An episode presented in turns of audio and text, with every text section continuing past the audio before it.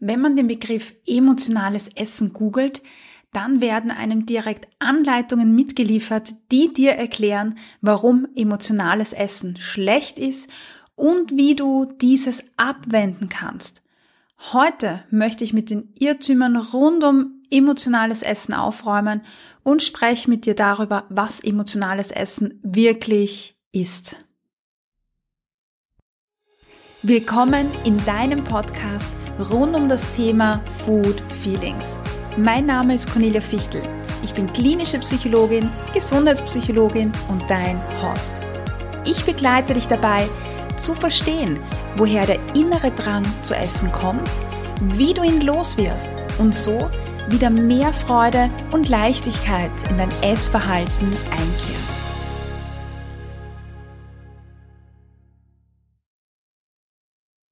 In dieser Podcast-Folge des Food Feeling Podcasts möchte ich mit dir die größten Irrtümer und Mythen rund um emotionales Essen aus dem Weg räumen.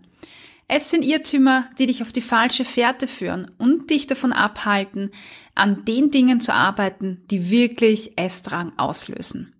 Und nach dieser Folge solltest du ein klares Bild davon haben, was emotionales Essen ist und was nicht. Irrtum und Mythos Nummer eins: Emotionales Essen ist schlecht und sollte abgelegt werden.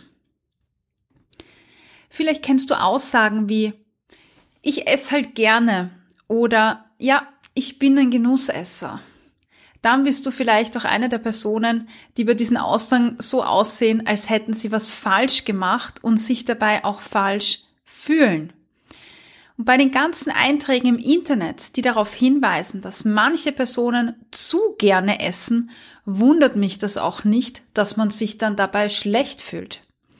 Gerne essen wird mit ungesund und schlecht in Verbindung gebracht. Was ich persönlich als einer der größten Irrtümer in der Ernährungskommunikation bezeichnen würde. Stell dir mal vor, du würdest nicht gerne essen. Wie wäre das dann, wenn du einen Teller mit einer Speise vor dir hast? Du würdest mit Sicherheit nicht schlemmen und auch nicht genießen und damit hättest du überhaupt keinen Grund zu essen. Dein Körper würde mit wenig Nährstoffen versorgt werden. Du würdest womöglich nur das Notwendigste essen und das zwanghaft. Der Genuss würde fehlen und das ist ein wichtiger Faktor für Wohlbefinden. Du würdest Sättigung und Hunger nicht gut spüren können. Du würdest im Essen herumstochern. Du würdest die Geselligkeit nicht genießen können, die mit einem gemeinsamen Essen, Freunden oder Partnern in Verbindung steht. Eventuell wärst du die Person, die anderen immer beim Essen zusieht. Ist auch nicht schön. Du würdest Dinge essen, die für deinen Körper nicht gut sind und die du nicht gut verträgst, weil du dich nicht auf deinen Geschmack verlassen kannst. Eventuell hättest du auch körperliche Probleme wie Magenprobleme oder Verdauungsprobleme beim Essen, weil deine Verdauung träger wird. Kenn zum Beispiel eine Person, die genau dieses Verhalten hat und die Person isst jeden Tag dasselbe. Ja, die Person hat einen Mangel an Nährstoffen, weil sie einseitig ist. Du würdest vielleicht auch mehr Fertigprodukte essen, weil frische Lebensmittel oder Kochen keinen Wert für dich haben. Dein Körper wäre eventuell schwächer, Muskeln würden fehlen. Die Energie für Bewegung und Sport ist nicht vorhanden, was auch deine Gesundheit beeinflusst. Du könntest Essen nicht genießen und weißt gar nicht, wie es ist, den selbstgebackenen Apfelkuchen von Oma mit ihr gemeinsam zu essen und dabei Erinnerungen zu sammeln. Du würdest dich vielleicht manchmal als Alien fühlen oder als Außenseiter und vielleicht fehl am Platz, vor allem bei so Essenseinladungen. Und vieles mehr. Und wenn man all diese Punkte, und davon gibt es noch weitere, zusammenfasst, dann findet man einen Zustand, der sich als Inappetenz, also Appetitlosigkeit bezeichnet. Und das ist ein Symptom von psychischen Erkrankung beziehungsweise einer Essstörung. Und das wiederum hat einen negativen Einfluss auf unser Wohlbefinden und auf den Körper. der unter diesen Bedingungen einfach nicht mit den Nährstoffen versorgt wird, die er braucht. Wir brauchen Emotionen wie Appetit, Lust oder Genuss, um überhaupt essen zu können. Wir brauchen sie, um zu überleben und unseren Körper gesund zu halten.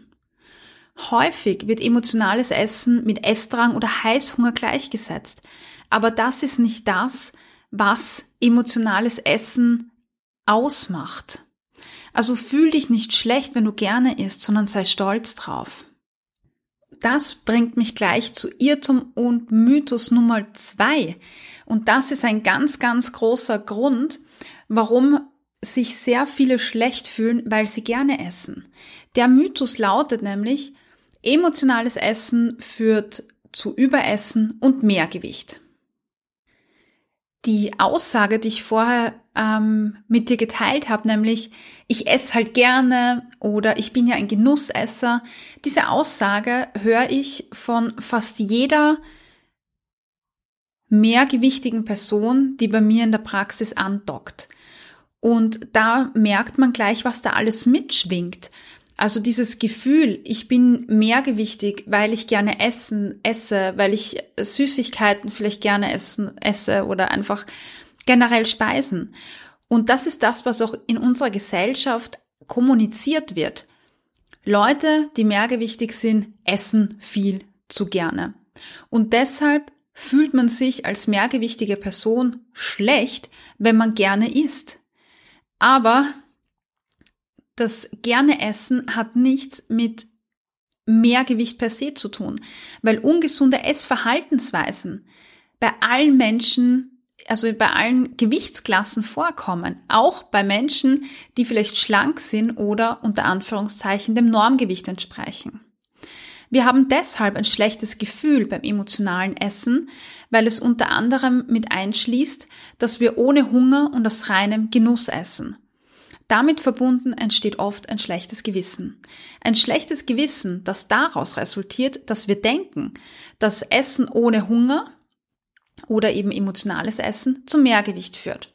Obwohl wir alle wissen, dass Mehrgewicht und Überessen ein Zusammenspiel aus vielen Faktoren ist, wie Hormonstatus, Genetik, Essverhalten per se, Traumata, psychische Erkrankungen, Stoffwechsel, Stress und vieles mehr, wird uns abseits der Lehrbücher immer wieder vermittelt, dass die Ursache für Mehrgewicht Süßigkeiten sind oder zu viel Essen.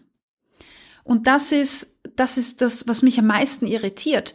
In der Ausbildung von Fachkräften, Ärzten, Physiotherapeuten, Diätologen, Psychologen, Ernährungswissenschaftler lernt man, dass Mehrgewicht multifaktoriell ist. Aber in der Praxis vergessen wir das und nehmen gleich einfach das Stereotyp her mit, die essen halt zu gern und zu viel. Aber das ist kompletter Humbug, weil ein, zwei, drei, vier Stück Schokolade oder eine halbe Tafel führen nicht automatisch zu Mehrgewicht. Damit du durch Essen an Gewicht zulegst, musst du über einen längeren Zeitraum stetig mehr und mehr essen. Das ist unwahrscheinlich, außer es liegen psychische Erkrankungen vor oder medizinische Probleme zum Beispiel. Oder massive psychische Belastungen. Und dann ist es das, was Essen vielleicht als Konsequenz hat, aber nicht, weil du disziplinlos bist oder weil du dich nicht zusammenreißen kannst oder gerne isst. Und trotzdem wird dieser Humbug verzapft, dass Leute, die gerne essen, zunehmen weil wir einfach eine riesengroße Angst vor Fett haben in unserer Gesellschaft und in unserer Gesellschaft ein sehr krankes Schönheitsideal gilt. Und deshalb werden gleich alle Lebensmittel verteufelt, die vielleicht viel Energie haben, ja, die werden dann als ungesund gelabelt unter Anführungszeichen, mit dem Zweck, einem bestimmten Körperideal hinterherzujagen, ein Körperideal, das niemals erreichbar sein wird aber das wird gerne weggelassen. Und ja, selbst wenn du Schokolade isst und auch viel Schokolade isst, dann, wie ich vorher schon gesagt habe, ist nicht die Schokolade per se, die zum Mehrgewicht führt, sondern dein Essverhalten. Sonst würden nämlich alle Personen, die Schokolade essen, sofort zunehmen. Aber das ist nicht so. Es gibt auch schlanke Personen, die mal eine ganze Tafel Schokolade verdrücken oder eine halbe Tafel.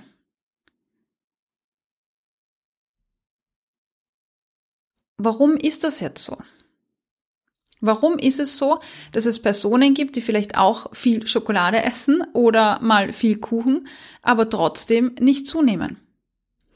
Weil es immer auf eine Balance über einen längeren Zeitraum hinweg ankommt. Statt jetzt die Schuld bei der Schokolade per se zu suchen und zu sagen, boah, ich darf kein einziges Stück essen oder nur ein kleines Stück, weil sonst nehme ich zu, ist die Frage, wie esse ich? Esse ich ständig neben dem Fernseher? Bekomme ich gar nicht mit, was ich esse? Ist dann plötzlich die ganze Packung weg? Esse ich meistens nebenbei? Bin ich stolz, weil ich den ganzen Tag faste, um Kalorien zu sparen? Verbiete ich mir ständig Lebensmittel, weil sie zu fett oder zu viel ähm, Energie haben? Esse ich oft aus Langeweile? Habe ich so viel Stress, dass ich nach der Arbeit gar keinen Hobbys mehr nachgehen kann? reiße ich mich oft zusammen, bestimmte Lebensmittel nicht zu essen? Wenn du diese Fragen mit Ja beantwortest, dann deutet das darauf hin, dass dein Essverhalten durch Gewohnheiten, durch Diätgedanken, durch Zügelung oder vielleicht durch viele Belastungen im Alltag beeinflusst ist. Dann ist aber der Übeltäter, wie ich vorher schon gesagt habe, nicht die Schokolade, sondern eben der Alltag, die ganzen Belastungen, die Umstände, Verhaltensweisen. Die Schokolade kann nichts dafür. Schokolade ist nur Schokolade, sie tut dir nichts. Sie zu verbannen und dich schlecht zu fühlen, weil du Schokolade gegessen hast, schadet dir mehr, als es dir bringt. Also, Essen aus Gusto, weil ich Schokolade oder Kuchen oder sonst was gerne habe, führt nicht zu Mehrgewicht. Ja, Mehrgewicht ist multifaktoriell. Bestimmt wird das von ganz, ganz vielen verschiedenen Faktoren, die ich vorher aufgezählt habe. Und selbst wenn wir die ausschließen würden, dann müsstest du einfach eine große Anzahl an Energie über einen längeren Zeitraum essen und das machen wir nur, wenn psychische Belastungen, medizinische Probleme oder Erkrankungen vorliegen. Und da müssen wir uns die anschauen, weil das Schokoladeessen ist dann ein Symptom und nicht die Ursache. Und damit kommen wir zum Irrtum oder Mythos Nummer drei. Wir erkennen emotionale Esserinnen am Gewicht. Der häufigste Mythos im Zusammenhang mit ungesundem Essverhalten ist, dass wir das am Gewicht erkennen würden. So denken wir beispielsweise, wenn wir eine mehrgewichtige Person sehen, die Schokolade kauft, oh, na logisch ist die dick, ist ja klar, während wir bei schlanken Menschen genau dasselbe nicht denken würden. Man glaubt es kaum, aber ich höre nicht selten von Personen, die selbst mehrgewichtig sind, dass ihnen Lebensmittel wie Schokolade oder Kekse von fremden Menschen aus dem Einkaufswagen genommen werden. Das zeigt uns, dass wir automatisch vom Gewicht auf ein bestimmtes Essverhalten Rückschlüsse ziehen. Eine Person, die sich gesund ernährt, unter Anführungszeichen, so denken wir, müsste schlank sein. Und im Umkehrschluss denken wir uns, eine schlanke Person ernährt sich gesund. Aber das ist ein Blödsinn, weil wir wissen, es gibt viele Personen, die schlank sind, die Fettleber haben, erhöhte Blutzuckerwerte haben, die krank sind, die keine Ausdauer haben, ähm, die vielleicht sogar Anorexie haben oder Essstörungen. Und genau dasselbe haben wir auch bei mehrgewichtigen Personen. Da haben wir viele Personen, die vielleicht gar nichts essen, die zu wenig essen. Aber aufgrund ihrer Körpergröße würde man ihnen das nicht zuschreiben. Und das, was auch sehr spannend ist, ist, dass wir das Essverhalten immer auf den Jetzt-Zustand des Körpers beziehen. Also wenn man eine Person sieht, die vielleicht jetzt ein gesundes Essverhalten hat, dann würde man auf eine schlanke Person deuten. Also wenn ich sage, äh, hier hast du ein paar Bilder von schlankeren Personen, von mehrgewichtigen Personen, welche Person hat ein intuitives Essverhalten, dann würden wahrscheinlich viele auf die schlanke Person deuten, weil wir das Essverhalten auf den Jetzt-Zustand des Körpers beziehen. Aber was wir dabei vergessen ist, dass ein Essverhalten, ein gesundes Essverhalten äußert sich eventuell langfristig im Körpergewicht.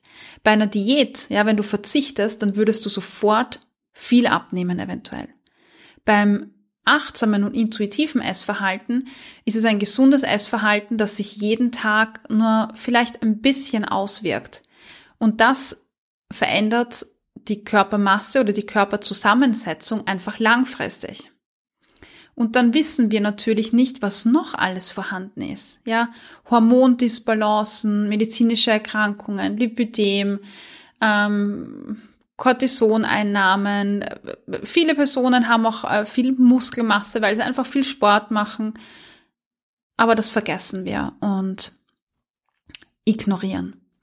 Im umgekehrten Fall zum Beispiel sehen wir auch, dass Personen, die Anorexie hatten oder vielleicht Bulimie, dass diese Personen, wenn sie auf ihrem Recovery-Weg sind, dass die am Anfang sehr häufig zunehmen. Und viel später, nach ein paar Jahren, pendelt sich das Gewicht wieder auf einem neuen Niveau ein und der Körper verändert sich nochmal. Man würde jetzt sagen, ja, okay, die Person ist jetzt äh, vielleicht stärker und deshalb ist sie ungesund. Tatsächlich äh, ist sie gerade auf einem Recovery-Weg von einem wirklich ungesunden Essverhalten und von einer Essstörung. Also lass dir nicht einreden, dass dein Körpergewicht dein Essverhalten reflektiert. Wenn überhaupt, dann bezieht sich das nur auf einen Teil ähm, deines Körpers und nicht dein ganzer Körper. Ich hoffe, du weißt, was ich meine. Irrtum Nummer 4. Emotionales Essen ist wie eine Sucht. Essen soll süchtig machen, heißt es im Internet häufig. So ein Blödsinn. Wie kann eine Substanz, die wir zum Überleben brauchen, süchtig machen? Weil wir dabei Glückshormone ausschütten, denken jetzt viele, ja klar. Aber das ist nicht die ganze Wahrheit, weil Lebensmittel, auch wenn sie, wenn wir äh, Glückshormone dabei ausschütten, machen nicht süchtig. Wenn dem so wäre, dann würde eine sehr große Anzahl an Menschen, wenn nicht sogar alle Menschen, süchtig machen. Und da müssten wir eine Risikogefährdung für Lebensmittel einführen. Aber Nährstoffe, die wir zu uns nehmen, also Fette, Kohlenhydrate, Eiweiße, äh, Vitalstoffe und so weiter, haben alle per se keinen Abhängigkeitsfaktor. Die machen per se alle nicht abhängig. Natürlich gibt es Studien, die zum Beispiel von Zuckersucht sprechen. Die Studien selbst sind aber mehr als mangelhaft. Geforscht wurde nämlich oft an Ratten, und zwar nur an jenen Ratten, die Zucker präferiert haben. Alle anderen Ratten, die sich nicht so für Zucker interessiert haben, hat man aus dem Experiment ausgeschlossen. Danach hat man die Ratten auf Nahrungsentzug gesetzt. Und siehe da, plötzlich sind die Ratten hingeschossen zum Zucker und man hat gesehen, oh, die fahren nur auf Zucker ab, sie lassen das Rattenfutter links liegen, also haben sie eine Zuckersucht. Aber das ist ziemlich erklärbar, warum die Ratten den Zucker wollten, weil Zucker der Energiegeber für das Gehirn ist, und zwar der einzige. Und würden die Ratten nach einer nach dem Nahrungsentzug Rattenfutter essen, müsste das Futter erst äh, gut verdaunt werden, aufgespalten werden, damit das Gehirn dann stückchenweise Zucker bekommt. Aber nach 48 Stunden Nahrungsentzug will die Ratte sofort, dass das Gehirn versorgt wird und dann geht sie zum Zucker. Und was sehr häufig nicht erwähnt wird beim Zitieren dieser Studien ist, dass wenn diese Ratten dann längere Zeit wieder Zugang zu Essen haben, hören sie auf, Zucker zu essen und steigen wieder aufs Rattenfutter um. Also, ähm, Zucker macht nicht süchtig. Ich habe im 18 Essen Podcast eine, eine Folge auch aus, aufgenommen mit einem Suchtexperten aus einer äh, Psy-Reha-Klinik. Hör da gerne nochmal hinein, da gehen wir ganz intensiv auf dieses Thema ein und sprechen auch über die Studien im Hintergrund. Abgesehen von diesen Rattenstudien weiß natürlich die Lebensmittelindustrie, wie sie uns fängt. Und die Lebensmittelindustrie produziert hyperpalatable Lebensmittel. Das sind Lebensmittel, die hoch im Fett- und Zuckergehalt sind. Und wenn wir solche Lebensmittel essen, dann schütten wir gleich doppelt so viele Glückshormone aus.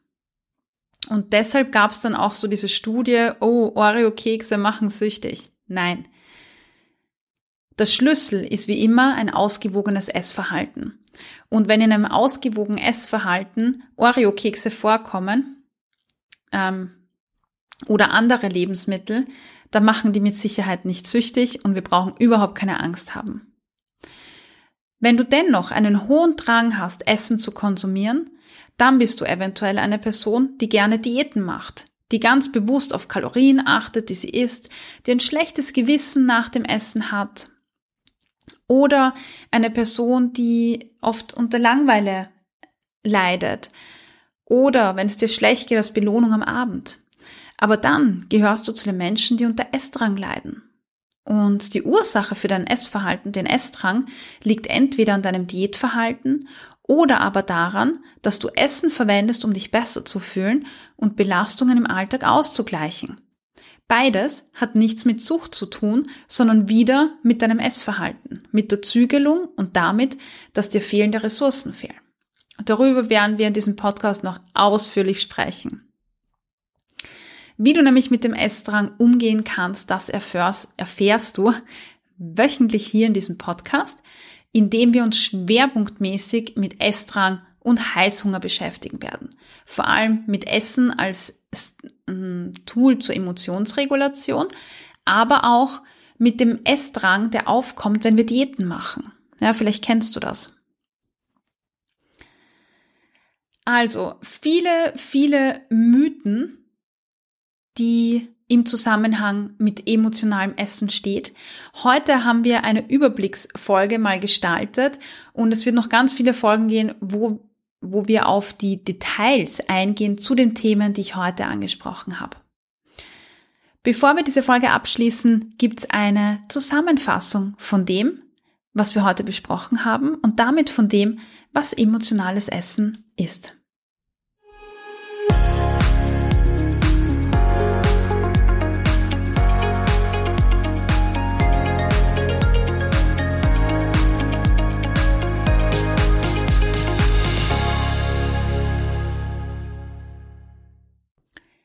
Wir haben uns in dieser Folge vier große Irrtümer im Zusammenhang mit emotionalem Essen angeschaut. Nummer eins: Emotionales Essen ist schlecht und sollte abgelegt werden. Irrtum Nummer zwei: Emotionales Essen führt zu Überessen und Mehrgewicht. Irrtum Nummer drei: Emotionales Essen erkennt man am Gewicht. Irrtum Nummer vier: Emotionales Essen ist wie eine Sucht. Wir haben heute besprochen, warum diese vier Irrtümer nicht stimmen und damit haben wir besprochen. Emotionen sind immer vorhanden, wenn wir essen. Sie sind wichtig für unsere Nahrungsaufnahme und unser Wohlbefinden. Also ist auch jegliches Essen emotionales Essen und völlig normal. Das, was uns stört, sind Essdrang und Heißhunger. Und das hat nicht direkt etwas mit emotionalem Essen zu tun, sondern sind Symptome unseres Essverhaltens, hervorgerufen durch Diäten, Zügelung oder das Umgehen ähm, mit Emotionen mit der Hilfe von Essen. Emotionales Essen ist vorhanden, wenn wir aus Hunger essen. Das hilft dabei auszuwählen, was du isst. Emotionales Essen ist aber auch vorhanden, wenn du aus reinem Gusto isst, wie etwa zum Fasching, zum Geburtstag oder anderen Anlässen. Emotionales Essen ist damit immer ein Bestandteil. Und unser Fokus sollte darauf liegen, wann ist emotionales Essen normal unter Anführungszeichen und wann ist emotionales Essen eher ungünstig. Und das ist dann, der Fall, wenn es in Form von Essdrang oder Heißhunger kommt. Und in diesem Podcast werden wir uns damit beschäftigen, was die Hintergründe dafür sind und wie du die zwei Arten loswerden kannst. Ich hoffe, du konntest dir heute wieder einige Inputs mitnehmen, mit denen du an deinen Food Feelings arbeiten kannst Gib mir Feedback auf Apple Podcast oder Spotify und verrate mir, was dir besonders geholfen hat. Außerdem kannst du dich mit mir auf Instagram vernetzen unter Cornelia-Fichteln. Alle Links findest du in den Show Notes.